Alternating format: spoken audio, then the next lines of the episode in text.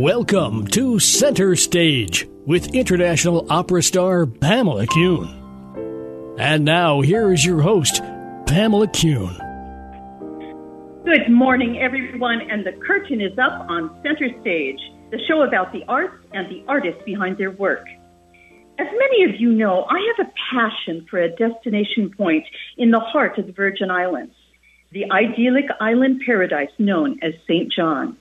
With 50, 60% of the land preserved as a national park, the island is home to spectacular beaches, abundant sea and wildlife, and 5,000 residents who protect this island gem as if it was their most prized jewel.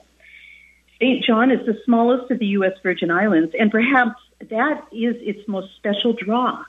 For me, the extra effort involved in getting there says everything. We have to desire paradise enough to find Fantasy Island. It is worth the endeavor.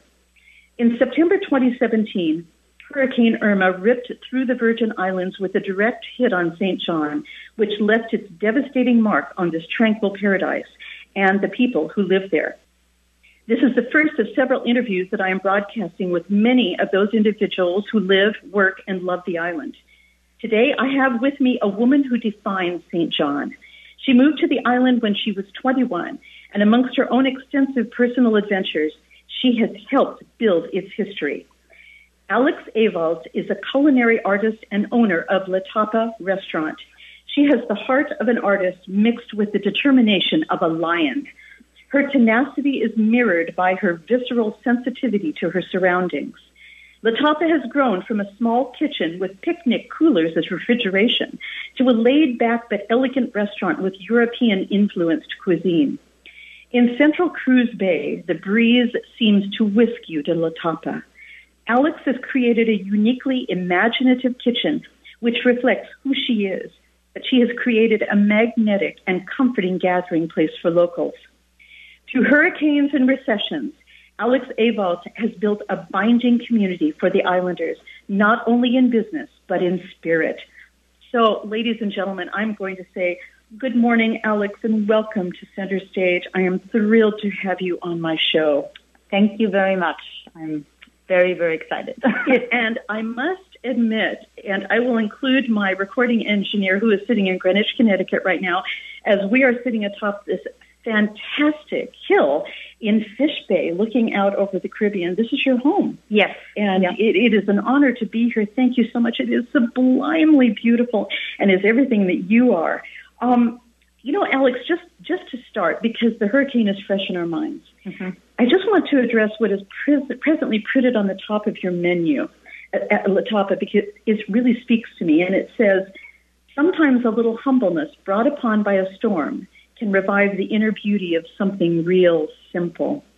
And this is accompanied by a large sign which you have leaning on a chair out front that says humble in huge letters. Yep.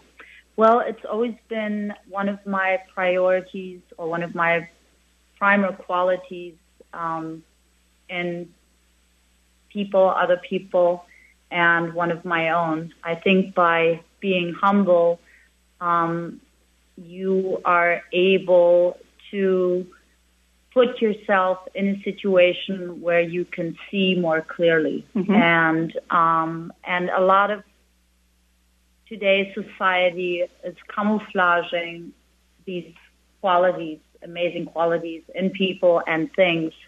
And um, I've always been a true believer in humbleness. I like surrounding myself with staff that is humble because it just means you're willing to open yourself up and you are not judging and you're perceiving things as natural as they are. Mm-hmm. Um, the storm has kind of allowed us to be naked again, just like a tree that's lost all its leaves or a house that's lost its roof. You really just see the true essence of what is left over. Exactly. And I think especially in people, and it's hard. It's really, really hard, and you're very vulnerable, but it's also very, very beautiful because you're more delicate and you're more receptive towards Well said. And and this is what I perceive in St. John all the time. There's a beautiful openness and, and sense of community that's very strong. And I really meant it when I said you bind that together. You you said the other night in the restaurant after the hurricane, your main aim was to feed everyone. Mm-hmm. Um, I, I, get the impression that all of you came together on the island. Is this is this true? To well, help each other? I think um, you can only do so much. I think everybody right. has their strengths um, some people believe they didn't do enough. Some people believe they did too much. But I think everyone has their time and moment to do so. Um, you know, you, it's like you can't change the world, but mm-hmm. you can do what you can do. Yeah. And um, for me, it was like, okay, I need to open the doors. I need to provide jobs, and I need to bring in as much human contact and normality and just get the engine going again you know and it's it's it's very overwhelming if you look at the big picture and you can't do that you can mm-hmm. really just I, all i could say is i have my four walls and i can make a difference right here and if everybody thinks that mm-hmm. then it's a collaboration and things start running and you again can, and you can move forward you can move so forward. what was it like really like on the first day after the hurricane the, the reality of it. We've heard so many stories, Alex. Um, I mean, could you leave your home? Well, I was not here for Irma. I was here for Maria. I was stuck in Nicaragua. We had left on September 2nd. So it was probably worse being away than actually being here. Of course. And watching on the screen how the storm was getting closer and talking to your family and loved ones and friends until the last moment when there was no, no communication um, and then being in the dark and not knowing, okay, what happened. How long did it take before you could get through on satellite phone? Um, well, we, we did have um, Mike's, uh, my boyfriend's family that had a satellite phone, so I think it was probably you know 12 hours after that we got through. Mm-hmm.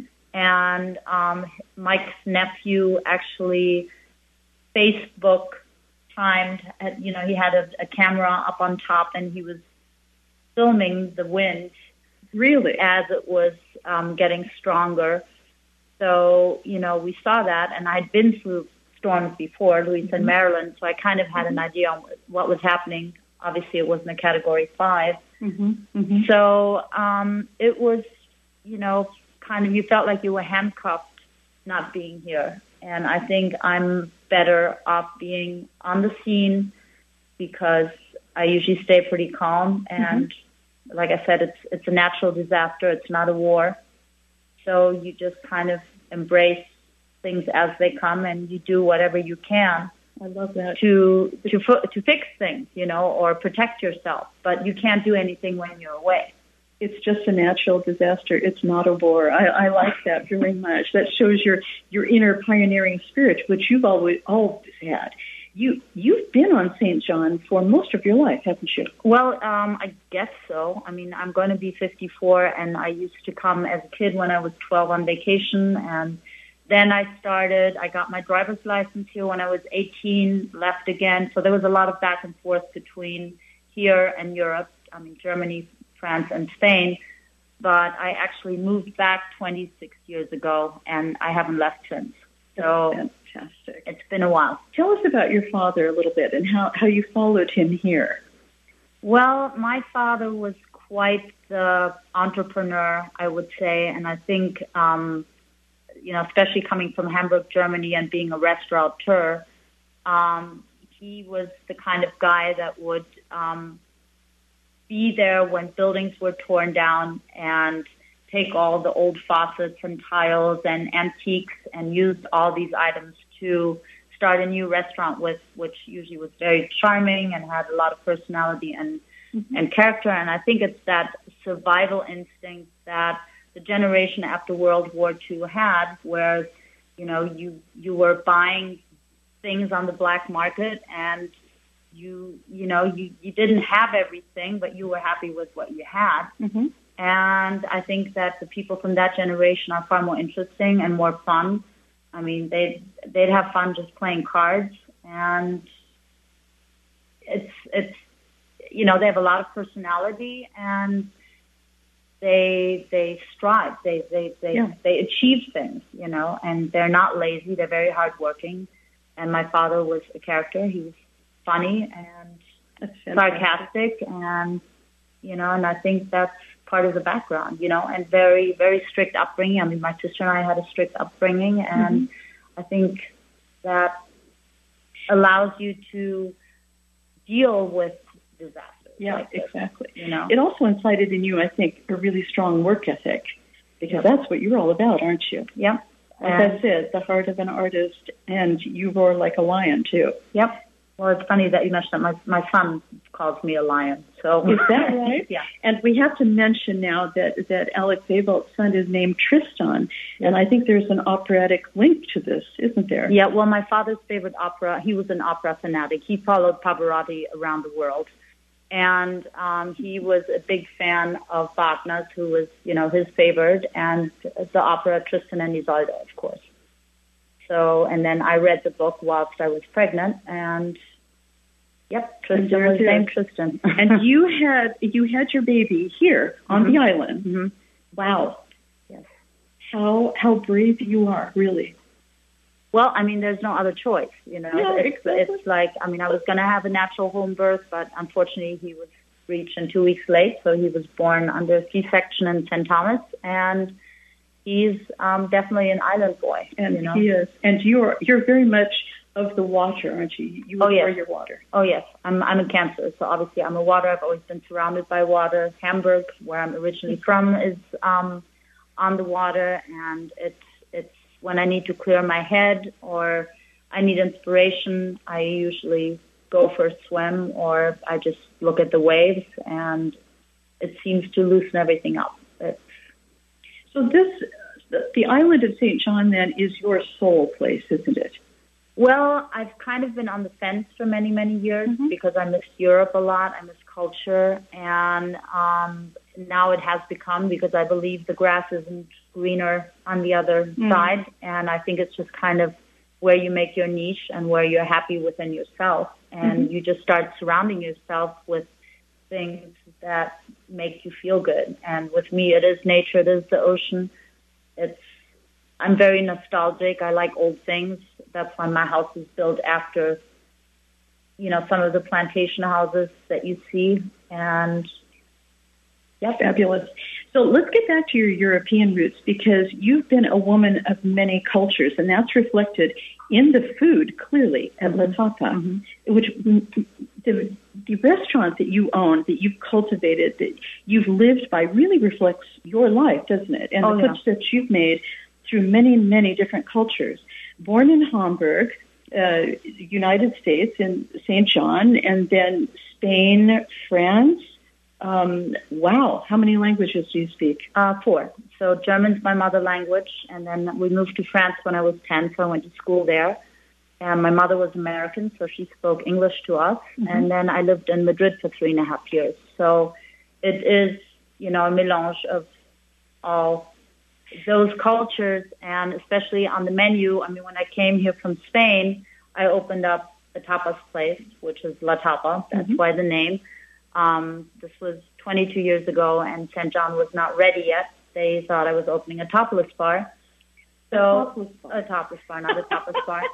And um, so I slowly started introducing, you know, entrees, but everything was influenced by the cooking that I was raised with. My father was an excellent chef. My grandmother had a restaurant in Hamburg, so I remember eating parsley stems, and I remember the um, the Sauerbraten cooking and and the Rotkohl, the braised cabbage, and you know, then France, I remember picking escargots or snails, and my mom would purge them, and we'd feed them thyme for a week, and then my sister and I felt sorry for them and let them out of their cages, so my mom was never able to actually cook them.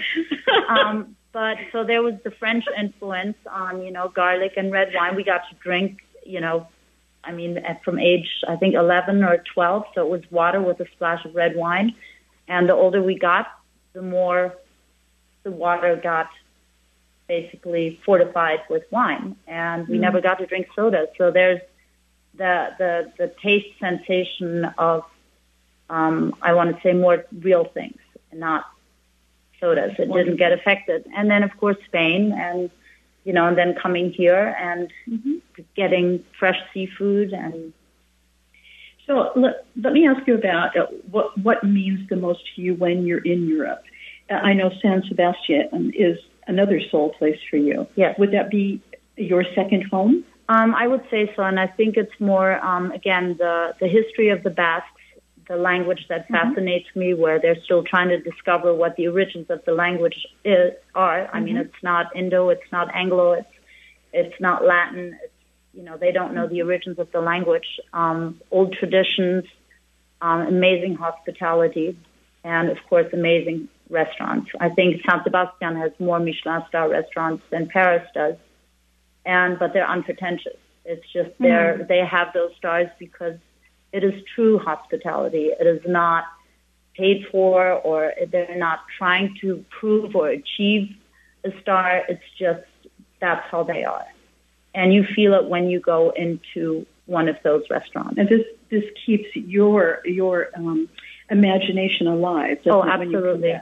Absolutely. And I'm impressed every time I go there, and I'm impressed especially by humble by how humble people are over there. And one of the leader, where they call him the unicorn of Spain, who's Juan Mari Arzak, who is the grandfather of the whole Spanish movement. And I saw him at a chef's congress in New York, and everyone got up and applauded, and you know it was just an amazing moment. And the question was asked, "What advice do you have to a young cook?" And he said, "Be humble." And those were the only two words he said. And that stuck with me because, and I was Oh just blown God. away because that's my philosophy, you know. So you come full circle now Yeah. with the top. And we're very good friends. So, you know, I went back and I staged with him and his daughter, Elena, who was named best female chef a few years ago in the world. So they're a very amazing family and uh, they inspire me How marvelous! Yeah. How often do you get back? uh, at least once a year. And do you take any of your own staff with you? I do, yes. I took my chef Patrick. I took um, four of my employees a few years ago, and I kind of want to show them where I come from and where I get my enthusiasm from and my passion. Because if not, people don't get it. Exactly. Exactly. So they You know- just think you're some crazy person. fight for St. John, don't you? Especially now, after you're rebuilding after oh, the hurricane. absolutely, absolutely, yeah. I mean, I have, you know, this is the longest I've lived in a place. My usually I live for three and a half years in one place, and then I move to the next. So it's um, definitely a very important place to me. Alex, I, I realize that your confidence level is tremendous. I mean, you, you are a very special person. It's a fire that burns within you and sustains many on this island. How do you see the confidence growing in others around you um, right now after the hurricane? Well, I think that um, I think St. John is just getting stronger, and people are getting stronger. I think the the weak ones, just like you know, after any disaster, have left because they can't deal. So I think what you have here is a very solid core, and I think that's a great stepping stone to rebuild St. John. And I think it kind of once again, I'm using the word camouflage. St. John did get camouflaged by a lot of riffraff and people that came that thought they knew it all and they could change things. And, you know, change is always good, but it just depends on what direction you take it. It needs to be beneficial for the island. Exactly. And um, so I think this was kind of like a spring cleaning moment where um, Yes. all that dust is gone and St. John is just pure again. And yeah, there's a lot of things that need to be fixed and rebuilt, but they're getting rebuilt properly. Absolutely. So, do you see a little bit of the old St. John, like when you Oh, first came absolutely. here? Yeah, it's kind of like the St. John of the late 80s. That's fantastic. Yeah. That's fantastic. So, I, I'm sure that living here has not always been easy. No. and you've been faced with many struggles. I mean, despite hurricanes.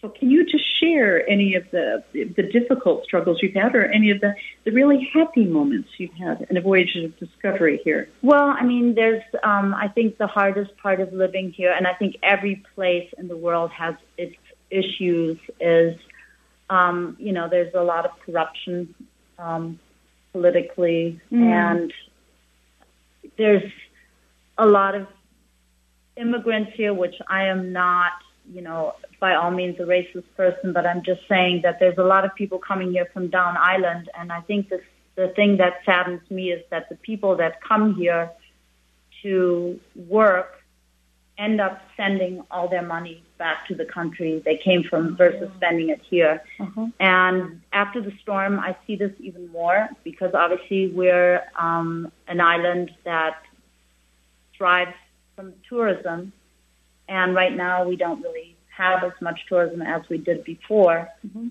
So there's a lot of broken things. So there's a lot of construction going on. So what happens is just you know plain simple laborers now are asking wages that are outrageous, that are more than somebody that you would pay Right. working in a restaurant like a chef or something like that who went to school and actually learned. So there's there's a big um, disproportion. hmm Our typical kind of broken down syndrome after something like this, Yeah, where some people do take advantage. and it's just kind of you know that that kind of really saddens me. But you've negotiated corruption, I'm sure, ever since you were 21 years old when you first came here, and you know, and you know how to handle it. Don't Oh, you? absolutely, absolutely. You know, always be polite, be friendly, Mhm. and um, once again, don't fight it. Don't fight the system, and go along with it. And you can kind of bend things around Wow, and make it work. wow. You know, One of the things that always impresses me about St. John, despite this great sense of community, is that there is a certain benefit here from living with celebrity.